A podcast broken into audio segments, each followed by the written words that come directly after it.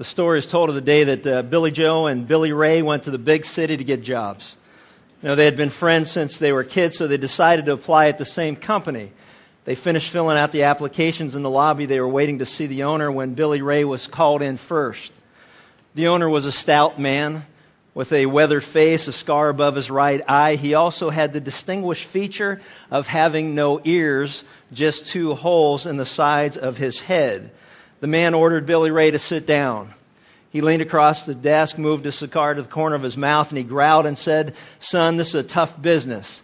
You've got to be on your toes. You've got to be keen. You've got to be observant. I want you to look around the room and I want you to tell me what you notice.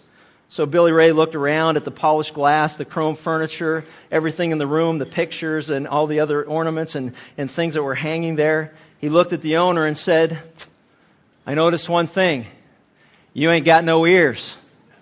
At that, the owner got upset with him, grabbed him, and threw him out the door, yelling at him, You know what? I don't need people to point out the obvious, and threw him through the door. While sitting out in the, in the lobby, Billy Joe sees him come flying out the door, and he looks at him and says, What happened? Billy Ray looked at him and said, Hey, you know what? Whatever you do, he said, Don't talk about his ears. And so Billy Joe was called in. He gets called into the office. The owner sits him down the same way says you've got to be keen, you've got to be observant, you've got to be tough in this business. I want you to look around the room and I want to tell me what you observe. And he looks around the room and he sees the same furniture, the same pictures, everything else that his buddy had seen. He looked at him and he stared across and he said, uh, I noticed that uh, you're wearing contact lenses. He said, Now that's the kind of observation skills that I'm looking for. He said, How in the world did you know that sitting across the room like that? He said, Well, I looked and I saw that uh, you, you can't wear glasses because you ain't got no ears.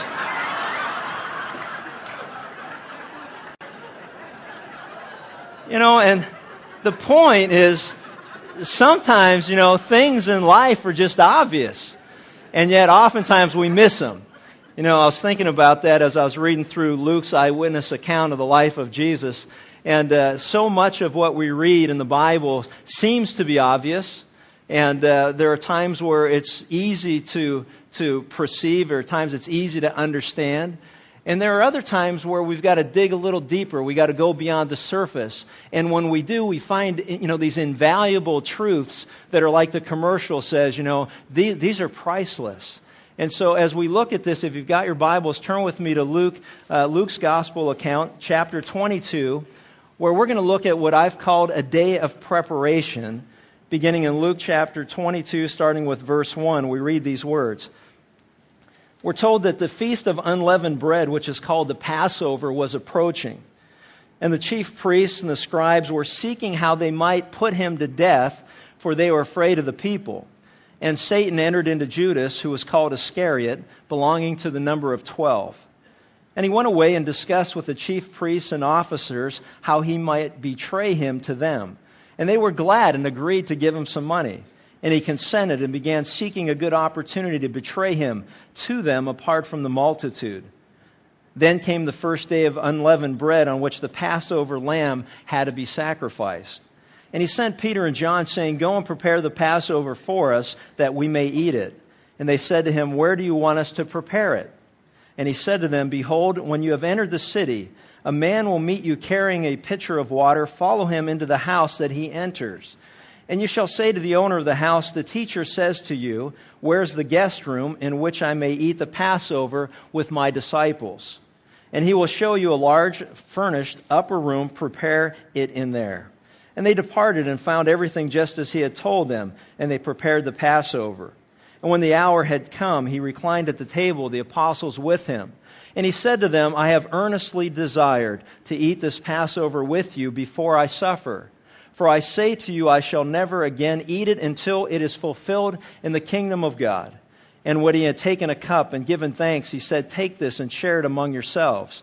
For I say to you, I will not drink of the fruit of the vine from now on until the kingdom of God comes. And when he had taken some bread and given thanks, he broke it and gave it to them, saying, This is my body, which is given for you. Do this in remembrance of me. In the same way, he took the cup after they had eaten, saying, This cup which is poured out for you is the new covenant in my blood. In this first verse, we're told that the time of Passover was approaching, and that opening verse tells us a lot about what we need to know about the times and the circumstances, the historical context of what was going on. You know, to a Jewish person, they would understand that the time of Passover approaching meant that preparations had to be made. It would be some, something similar in our culture to be saying, you know what, well, Thanksgiving is next week or Christmas is two weeks away. And immediately we begin to understand what we need to do to prepare for those occasions occasions or those events. You know, there's, you know, menus to be prepared and grocery shopping to be done and, you know, and gifts to be bought and people to invite and to coordinate all this and put it all together and decorations and all the rest of the things that we do. We understand from a cultural standpoint that those occasions, uh, you know, they, they necessitate or dictate that those types of arrangements be made. Well, to a Jewish listener or to a Jewish reader that would say, hey, the time of Passover was coming, immediately to their mind, there would be certain things that would have to be done you know, a lamb or a, or a, goat, preferably a lamb, would have to be purchased. It would be taken to the temple and it would be slaughtered. The skin would be removed and then it would be taken and given to an owner of a home to where they were being invited to have the Passover to attend. And they would take the lamb skin and they would take the lamb and they would know they were to go there and they were to prepare it that was there. There would be a pomegranate grill, uh, grill that was prepared to where they would cook that lamb. They know that there were certain spices that had to be bought, uh, bitter herbs, as it were, that needed to be purchased purchased. There was salt water that needed to be bought. There was a, a chutney, which was a, a mixture of apples and nuts that would need to be prepared or made. And every one of these things had historical significance and symbolism. And so they would understand and recognize that, you know, in Israel's past, there was a day where God had commanded them to, uh, to take a lamb and to slay this lamb. And if you recall, it's back in the days where there was the plagues that were being laid out against Pharaoh to convince Pharaoh that God is God and that he should let God's people go because God said so. And that was a good enough reason to do what he said to do. And they were hesitant. Pharaoh was hesitant and he wouldn't let them go. And so God began to pour out a series of plagues upon the nation of Egypt to convince them that God is God and, you know, it would be best to probably listen and do what he says to do. Well, one of those plagues was that if, if they didn't listen, that the, the oldest child in the household would be killed by the angel of death. And so God said to his people, in order that God's wrath or his judgment would pass over this household, this is what you need to do. You need to go out and get this unblemished lamb and you need to sacrifice this lamb and take its blood and put it over the doorpost of your house. And therefore, God, when, his, when he sent judgment into the nation, he would look upon those homes and those homes that had the blood upon the doorpost, God's angel of death would pass over that house and go to the next. And they understood that was what God had commanded them to do. And, and, and they also understood that God did exactly what He said that those who obeyed the word of God were spared the judgment of God. And folks, what we're going to find in this passage is God is the same yesterday, today, and forever. God has not changed. Those who do what God says they need, they, they, they, that He says they need to do in order to avoid the judgment or wrath of God, God promises if you do what I tell you to do the way I tell you to do it, then you will be spared the judgment of God. And so they, they, would, they, they had this time of commemoration. They would remember that God lived up to his promises, that those who obeyed God and put the blood of the lamb upon the doorpost of their house, God spared their family. And there were other things that were there. Unleavened bread was there because they, they it was, a, it was a, commemoration of the, that the fact that they had to leave Egypt quickly and there was no time for the leaven to take hold of their bread. And so they had unleavened bread. And this was part of their feast. Uh, the herbs that were used were bitter herbs. And it was to remind them of the bitterness of slavery and what it meant to be in captivity. And it was to remind them continually that God had freed them from the bitterness of captivity. There was also salt water was there to symbolize the tears that they had shed and the many years of their captivity and the oppression that they lived under in, in, Egypt. And the chutney or this red mixture that they used, this apple and this, and this nut mixture was reddish in color. And it reminded them of the toil of every day of getting up and making bricks to, to, to build this Egyptian empire. And so what God was telling this people to do is to remember continually throughout your generations that I, the Lord your God, has spared you and freed you from this oppression. And it's a reminder of being freed from captivity. And the symbolism and the significance is, is so critical for us to understand because many of us, or most of us, I would guess to say, are not Jewish as far as heritage is concerned. And so we look at these events and we say, okay, I can understand somebody celebrating this because that's their background, that's their culture, whatever. And you know, and you can't help but ask the question, but what does this have to do with me? And this passage that we're going to see has everything to do with you and I today, as it has throughout all of human history and in the time that God, you know, tarries as far as the Lord, is re- his return is to come. This has a lot to do with us because the symbolism that we find throughout the generations of how God dealt with his people, Israel, is the same symbolism that we find in how God deals with you and I today the oppression of slavery, to be enslaved to sin. And God saying that I want to free you from that. And, and this passage that's here is going to tie together for us God's plan to free you and I from the slavery of sin and also from the impending judgment of God for that sin in our life. And so as we look at this, there's three things that stand out that we'll take a look at in this day of preparation. The first is that we're immediately told of the plot uh, that we find in verses 1 through 6, uh, the plot to get rid of or to kill Jesus. You know, anytime I read through the Bible, and I'll just share with you kind of uh, uh some things that I do to gain a better understanding or grasp of what I'm reading, usually when I go through it, I'll ask questions of myself you know, the who, what, when, where, why, how, you know, what's going on here so that I can understand who's God referring to? You know, what is he t- talking about? You know, what's taking place in this passage? Um, where is it taking place? Um, who's he speaking to specifically, if anybody, in, in, is it specific or in general? Um, you know, why is he telling these things? And we'll find uh, purpose statements so that. We find reasons of so that, and then we'll, God will give the reason. And so as we go through this, you know, how are all these things going to happen? You know, I asked the first question is, you know what, who's involved in this plot to get rid of Jesus?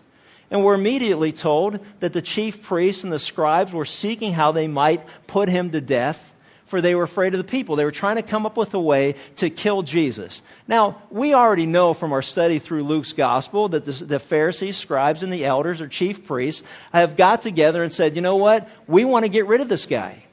Uh, you know, because we don't like what he has to say.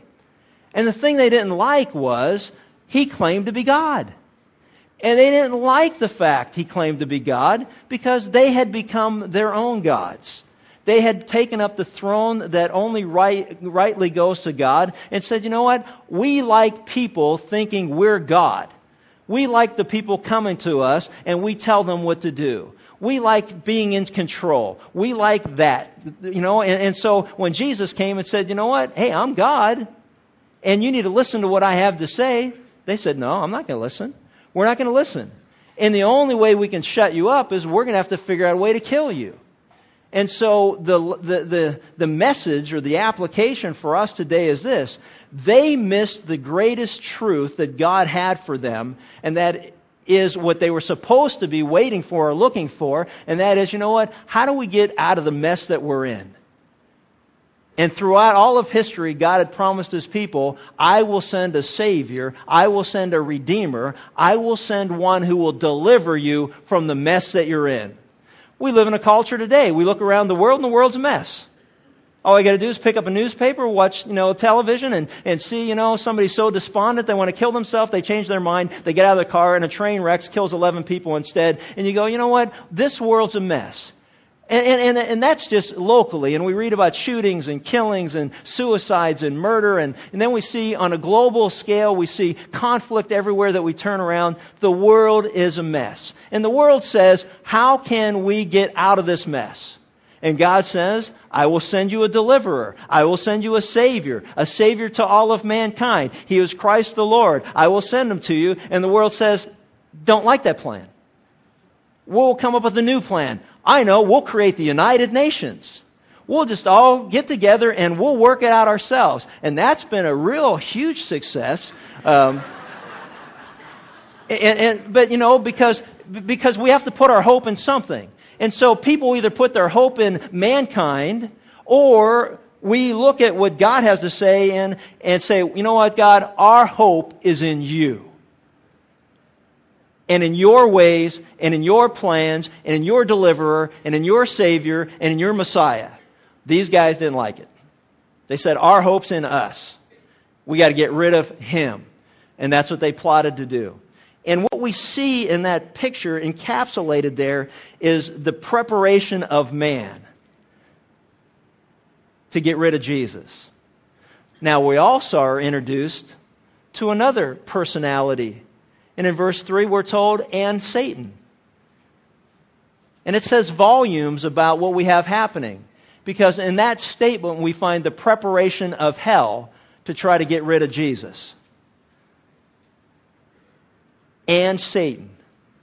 This is an extremely important statement as there are those who try to trivialize and refute the evidence of such not only an evil being, but of the reality of a spiritual world.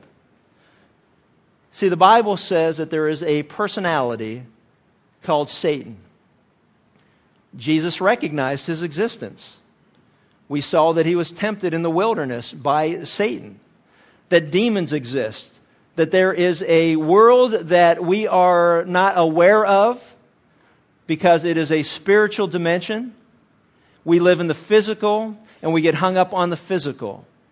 But the Bible teaches that what we see is temporary and what we do not see is eternal.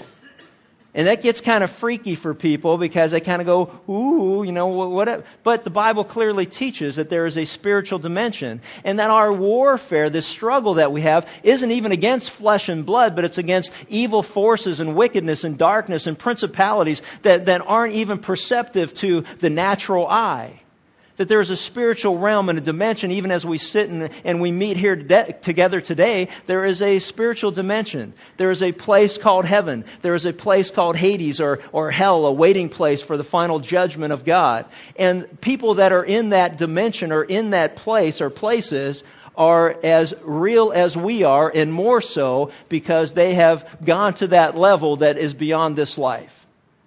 There's a consciousness, there's an awareness, there's an understanding, there's communication, all of those things. We saw it in Jesus when he was on the Mount of Transfiguration, where it says that Peter, James, and John and Jesus had a conversation with Moses and Elijah, who, although they had died centuries before, were still very much alive.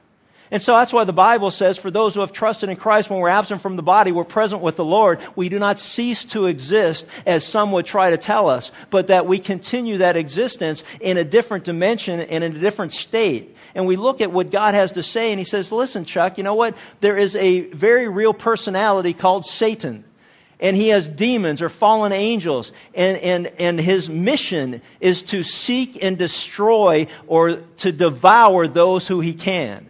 He is a liar. He is a murderer. He is filled with hate and malice. And so we've got this influence that, that, that, perme- that, permeates this world. And the influence is to try to get people, entice people. The word is entice that's used in the Bible. It's a fishing term. And it means to try to bait people into doing that which is wrong before God by promising some type of gain or some type of reward.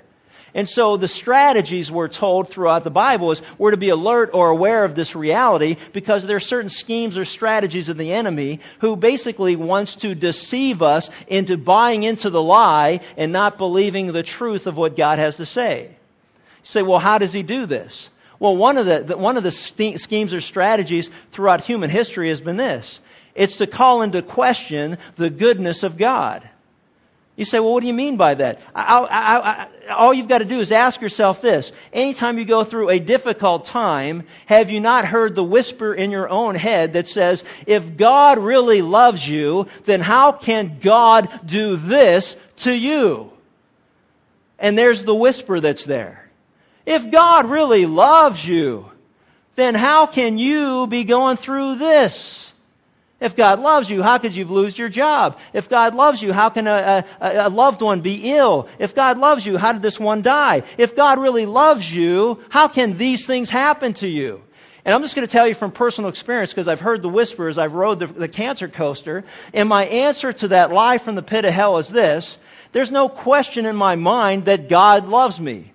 See, because God so loved the world, He gave, and the word literally means He sacrificed on my behalf His Son, Jesus Christ, on the cross, so that if I would believe and trust in Him, I will never be held accountable or judged by God for sin. I am putting the blood of Jesus Christ, His death on the cross, above the doorpost of my heart, and therefore I will never be judged for sin. There is no question in my mind that God loves me because God did this for me. And when the lie from hell whispers in your ear and questions whether God loves you or not, for those who have repented and trusted in Christ, we answer back immediately, there is no question about God's love in my life, for God so loved the world that he gave his only begotten Son, that whosoever believes in him will not perish, but have everlasting life. The answer to the lies from the pit of hell are found in the Word of God and the example that Jesus gave when he was influenced or enticed by Satan to do evil. He shut him up by quoting Scripture.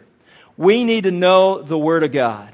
And when that lie is whispered to us, and it comes in very, and it comes in various forms and shapes, and, and, and, we understand it, it's not just a matter of if God loved you, how could He do this? One of the other schemes or strategies is to call into question the truthfulness and the reliability of the Word of God. Surely God didn't mean that when He said that. You must have read it wrong. You must have interpreted it wrong. It can't mean that because look around you. Everybody's doing that. How can that be wrong? You must have a misunderstanding.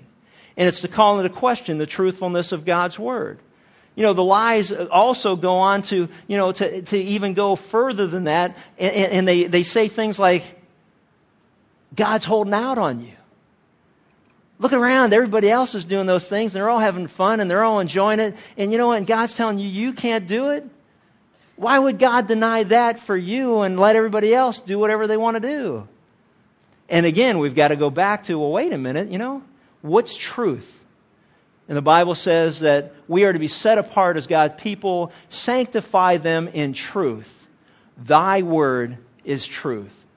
What God says is true. What the Bible teaches is true. And we can believe it and we can rely upon it. And so we look at this and go, Satan is real there's a spiritual realm that is real, and we must be alert against such evil influence. You know, God's weapon of choice for his people, according to Ephesians chapter 6, is that we put on the full armor of God. What is the full armor of God? Truth, right living, doing what's right before God is, is, a, is a, one of the armors that he says to put on. To share the gospel, to have faith, which is the assurance of things hoped for, the conviction of things not seen, believing what God says, even though we can't see it necessarily at that particular time, but we know if He said it, it's going to happen exactly as He said because we have precedent on our side to look at. We look at salvation, the Word of God and prayer.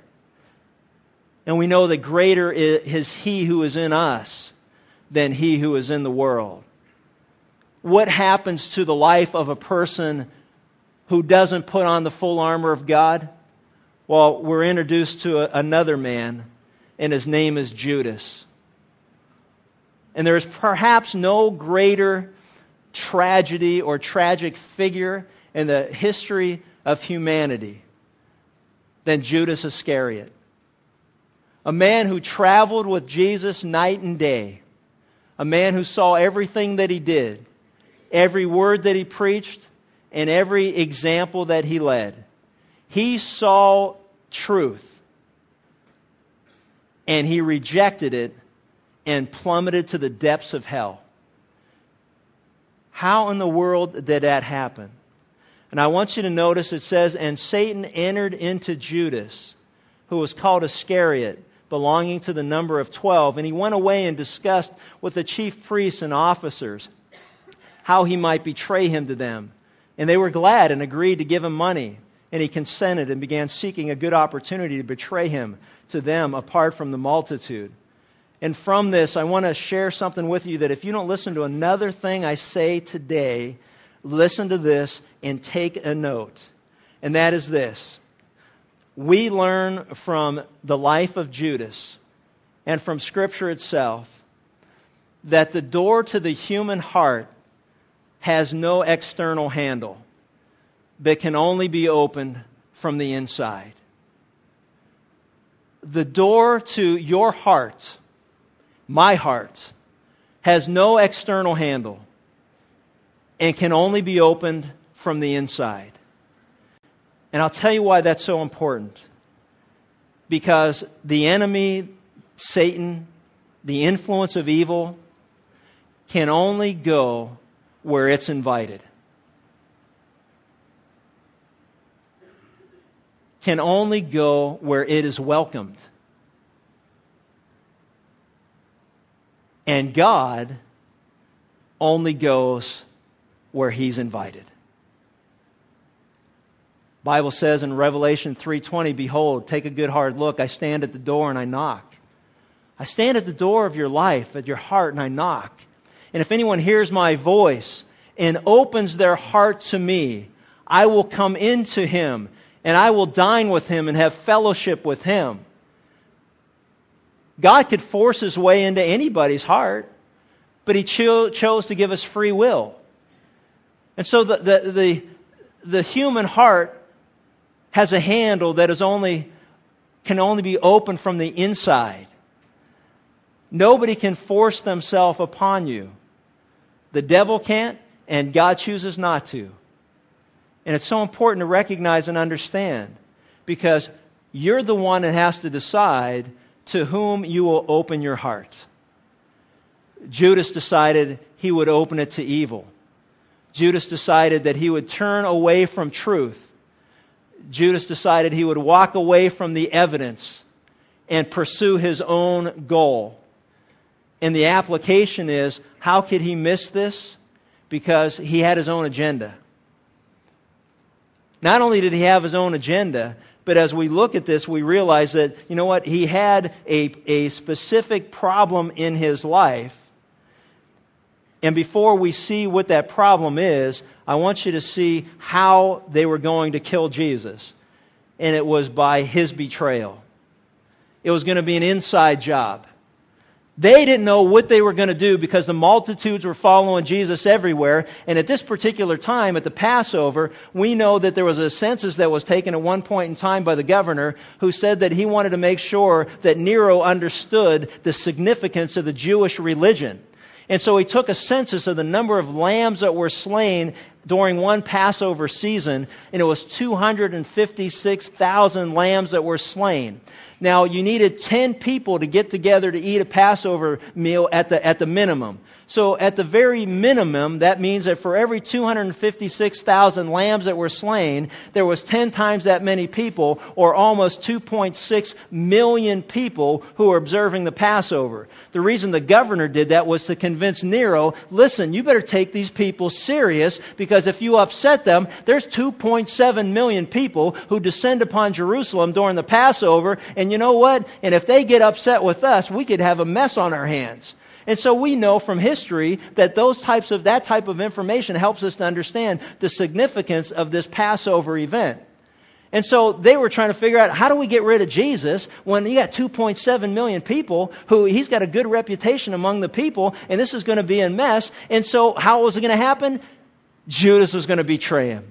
It was going to be an inside job.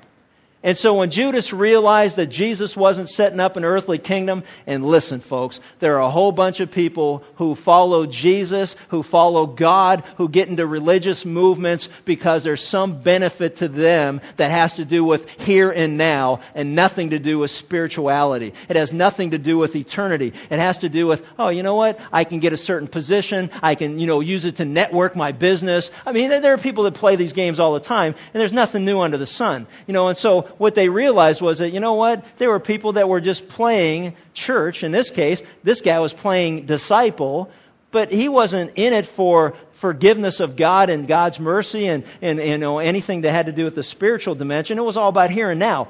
Well, he realized Jesus said, I'm going into Jerusalem. They're going to crucify. I'm going to suffer. I'm going to die. And he said, well, if you're going to do that, you're not establishing your kingdom. What do I get out of this? And so he, he just figured, I'm going to go sell them out and at least get a couple of bucks out of it. Why? Because the enticement that Satan used in his life was the fact that Judas was a thief. He was a thief. John chapter 12. Read it when you have time. Judas was a thief. And you know what Judas' problem was and how Satan threw out the bait to him? Hey, what's in it for me? What's in it for me? He loved money and not God. And that's why Jesus said, You can't love both God and money because you will despise one and you uphold the other. And, in, and you know what? In this life, the two are going to come into conflict.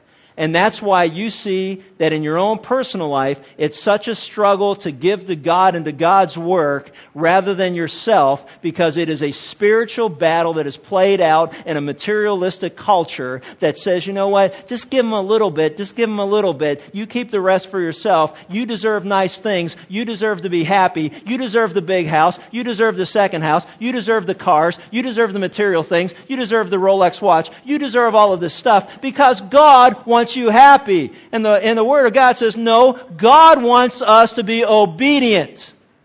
And Judas loved money, and as, as Timothy was warned, and there would be those who wandered from the faith because the love of money is the root of all evil. And we become possessed by our possessions. And as I look at the life of Judas, it is my responsibility as a pastor, as a shepherd, to warn all of us that there is a huge and tremendous danger in our culture, and that is to love money more than to love God. And we have got to be so careful. And it is such, a, and it is such an aggravating thing to hear because it is so true of our lives. And all, as I've mentioned before, you have to do is take a good hard look at the end of every year and see how much you've given to God and how much you give to yourself. And it objectively makes the point. Nothing else needs to be said other than I'll say this. See, Judas's love for money led him into deeper sin. And the deeper sin in this case is murder the guy was willing to kill Jesus for 30 lousy pieces of silver, which was the going rate for a slave. That was it. That's as much as he can get out of it. That's all he could salvage out of the deal.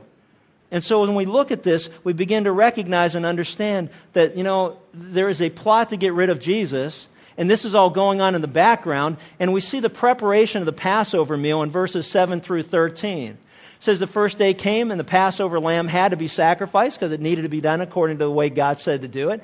He sent Peter and John saying, Go and prepare Passover for us that we may eat of it.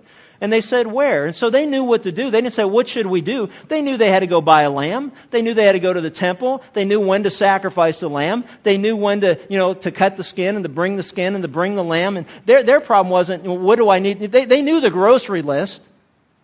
Theirs was, Where are we going to do this? And so the lamb was laid out already because that was the lamb that was told all throughout the generations of Israel, you sacrifice a lamb. And listen, folks, don't miss this. That's why John the Baptist, when he saw Jesus coming, pointed to him and said, Behold, the Lamb of God.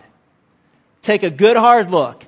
Just as the lamb was sacrificed and its blood was shed for the forgiveness uh, of sin or the mercy of God, so the Lamb of God, Jesus, has come into the world to be sacrificed on the cross that whoever repents and believes on him, the wrath or judgment of God would pass over. The, the symbolism here is so critical and so often we miss it because we just don't understand it because it's not our cultural thing. They knew what to do. Their question was, where are we going to do it? And he said, you're going to go into the town and there's going to be a guy carrying water. Now, the cool thing about this is women always carried water. The fact a guy was carrying water would indicate that, you know what, that shouldn't be hard to pick out. So they were going to go into town, and the reason that this was all done on the quiet is because Jesus knew that Judas was betraying him, but he also knew that it wasn't God's time for him to be arrested any sooner than according to God's timetable, which brings me to one last thought, and that's this, and we can't miss it. You know who else was in the plot to get rid of Jesus? God. God was. See, God was in Christ reconciling the world to himself, not holding our trespasses against us. Acts chapter 2 says it was by the predetermined plan and the foreknowledge of God that Jesus was sacrificed on the cross. Listen to me. When Adam sinned and sin came into the world and with sin came death, reason we all die, the souls that sin, soul that sins will die. When Adam sinned and sin entered into the world, God didn't panic by that action. He had already by the foreknowledge and, and plan of God. Remember what I've said, and I'll say it often, and that is this there's never any panic in heaven, there's only plans. God didn't panic when Adam chose to reject him. God already knew that he would, and yet Adam had the freedom to choose, and he chose to sin against God. God doesn't freak out or panic because Judas now is, try- is going to betray him. God already knew he was going to betray him, but you know what? We're going to find out next time we get together, not next week, but the week after. Jesus did everything he could to try to talk him out of it. And so we see the, the, the, the, harmony of the sovereignty of God and the free will of man. God was involved in getting rid or killing Jesus because that, that had been God's plan before the foundation of the world. Before Adam even sinned, God knew that he would, and Jesus Christ and him crucified was the way of redemption and reconciliation for you and me. And so he's saying, where should we do it? Well, you're going to go into town. You're going to see this guy. He's going to carry water. You're going to go in. You're going to follow him in a house. He's going to say to you, hey, you know what? Where, where, where can the master have the Passover? He's going to say, in the upstairs room. In those houses, two-story house, large upper room. Uh, history tells us it was probably John Mark's house. And also, it's the same room where the, the disciples awaited the coming of the Holy Spirit at Pentecost. So we got this big upper room, and he says it's going to be ready and prepared. Everything was ready and Jesus, and it shows you the sovereignty of God, yet the discretion of Jesus, where he said, Hey, listen, he had made all these arrangements beforehand, didn't tell anybody because he didn't want information to get out to where Jesus would take advantage of that evening. And the reason that he did it, and we see it is this the purpose of the Passover meal was very clearly laid out here. He said that, and, and he came to him and said, The purpose of it is, and when the hour had come, he reclined at the table. All the work had been done. Everything was ready. And ladies, you probably appreciate Peter and John did all the work. You know, did the cooking, got everything set up. They did all the work. Servant leadership, awesome. And uh, so it was ready. And uh, when the time came, he went in and reclined at the table and he lays out two things. Number one, he wants to inform them that he is going to suffer and die. But more importantly, it says, and the time came, and he said, and he said to them, I have earnestly desired to eat this Passover with you before I suffer. He had an intense longing to spend this time together. And the reason for it was very simple. He was going to institute that evening a new commandment, a new covenant, a new agreement. See, the Old Testament is the Old Covenant the New Testament is the new covenant or the new, you know, agreement that God has with man. And what he's saying to them is, you know what? This night changes all of human history forever. Because up till this point, it was all based on you do what God tells you to do, and you know what? And no man ever could. Israel was all excited. God said, This is what I want you to do. And they all said, Whatever you tell us to do, that's what we're going to do. They couldn't even get through a day doing exactly what God said. And the whole purpose of God's laws is to teach you and me that we can't do what God asked us to do. He said, You perfectly follow my laws. And we all say, I'm going to give it a shot today.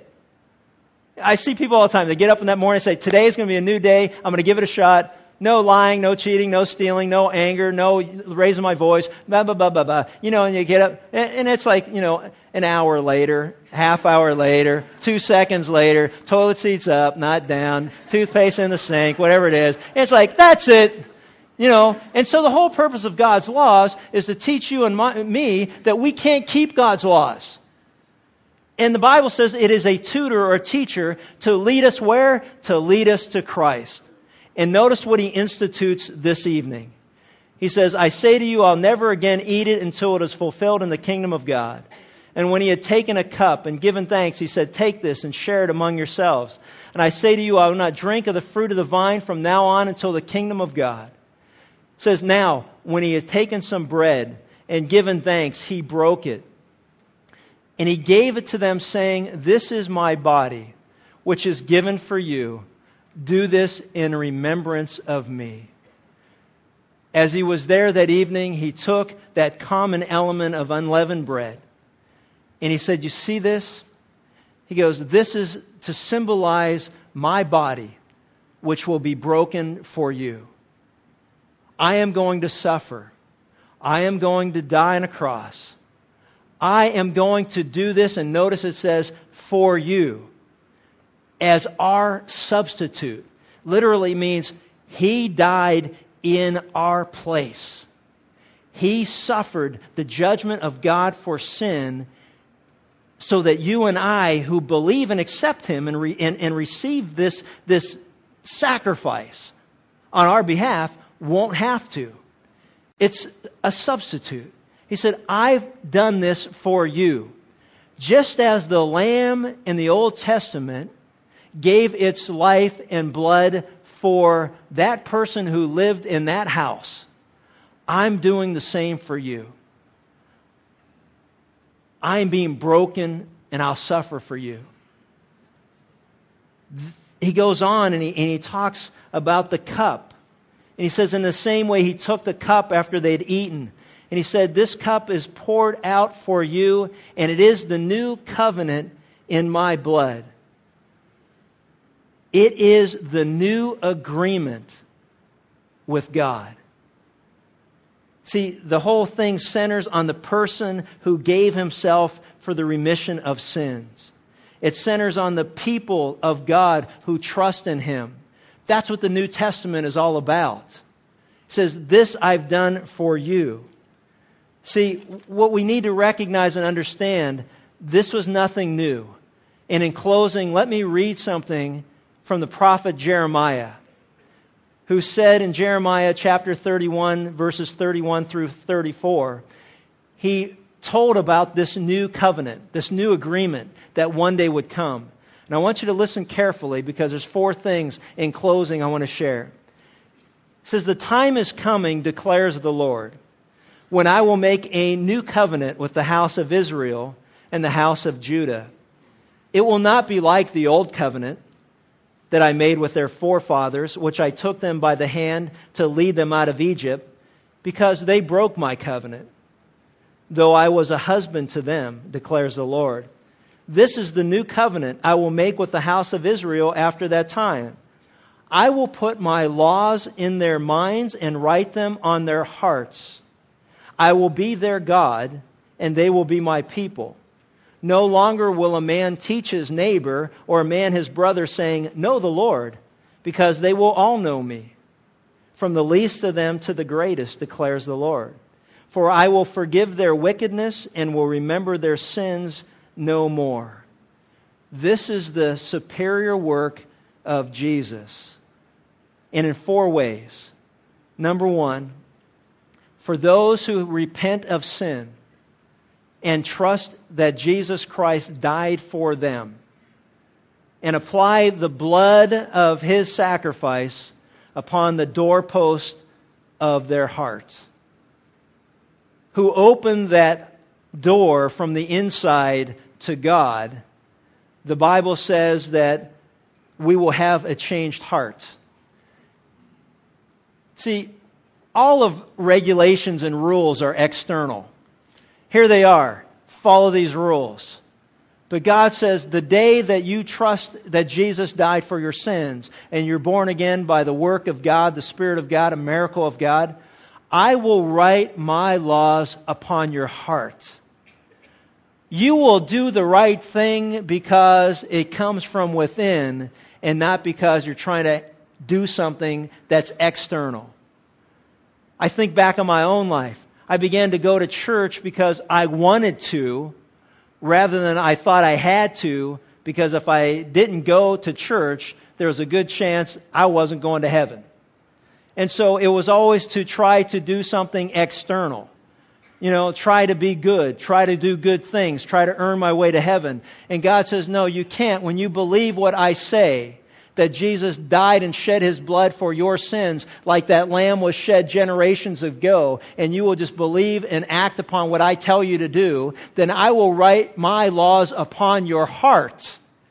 And you will have a desire to be pleasing to God because it comes from within. The Spirit of God lives within you. He said, and, and not only that, but you will be my people for those who have trusted in Christ, received Him as Savior. The Bible says, to those who receive Him, to Him He has given us privilege to be called children of God to those who believe in His name. That we're adopted. Abba, we cry out Father. Romans 8. That you who trust in Christ and me who've trusted in Christ, we are adopted into the family of God and God is our God and we are His people and we know His voice because Jesus said, and my, my sheep know my voice. They know me. We have an assurance that we are children of God to those who believe in His name because we have the Spirit of God who lives within us, who testifies with our spirit that, you know what, we are His children. You can't fake that. You can't lay on a gurney in a hospital awaiting surgery thinking that you may not survive cancer and have peace with God unless you truly are a child of God. You can't walk through the valley of the shadow of death and fear no evil unless you know that God is your God and that He is with you, that He leads you, He guides you, He sustains you, He walks with you, He counsels you, He comforts you, and all the things that, that are uh, true of that kind of loving relationship. He said, you will know See, the most arrogant thing to people who don't know God is to hear someone like me or somebody like you who has a right relationship with God through faith in Christ to say to that person, I know beyond a shadow of a doubt because the Word of God tells me that when I die, I'm going to heaven. And the world looks at you and says that you are very arrogant. How can you know that?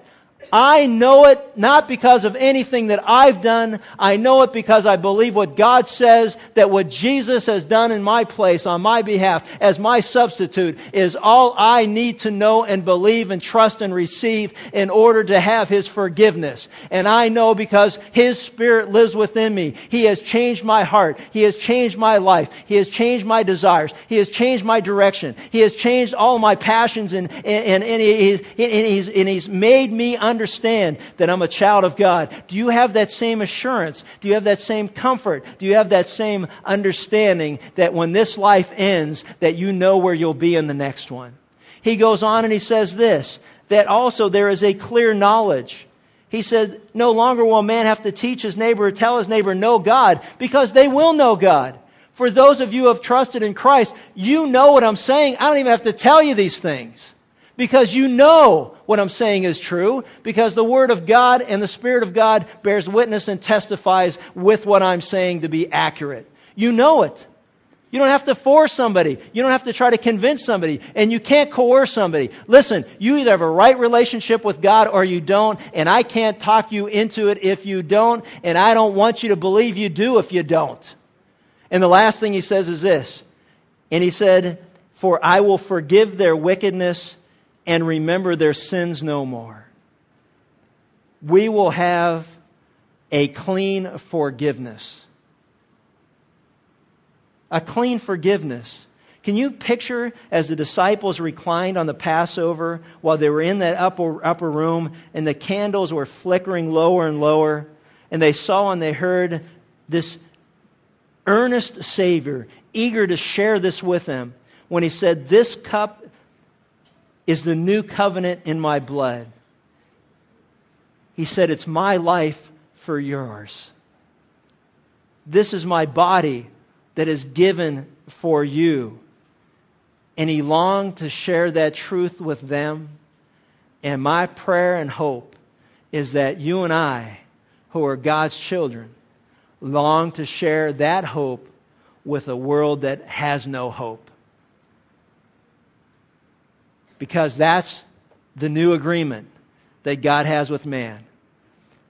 You believe in Jesus Christ, his death on the cross, and the power of his resurrection, and you will have a changed heart. You will have a close relationship with God. You will have a clear knowledge that you're a child of God. And you will have a clean slate, totally and forever forgiven by God for sin. You know, in closing, I can't help but ask one last question, and that is this that handle on the inside of your heart, to whom have you opened it? Have you opened it to God? Have you trusted in Christ, His death, His resurrection on your behalf? I've done this for you. Have you opened your heart to Him? If not, why not now? Because you're either going to open it to God or you're going to open it to evil. And the liar will tell you that this is good but at the end of the day, it is always bad. Judas bought into the lie. And no man in the history of the world has ever been so close to heaven and ended up in hell as Judas. Don't let it happen to you. Father, thank you for this time. Thank you for the clarity of your word. And my prayer for all of us is that we see your act of redemption worked out throughout human history. That just as the lamb was slain and the blood put upon the doorpost of the house, your judgment passed over those who trusted in you and acted upon your word. God, help us to see that Jesus Christ is the ultimate, the perfect Lamb of God who comes into the world to take away the sin of the world. God, my prayer is that each one of us have come to that point where we've opened our heart to you, that we've turned from sin, and that we've trusted in Jesus Christ and Him crucified, God in Christ reconciling the world to yourself. Believing upon His resurrection and receiving His Savior, the Bible says we're born again by the will of God and the work of God. We have a changed heart, a new relationship with God, a clear knowledge and understanding that you are our God and peace knowing that we are forgiven.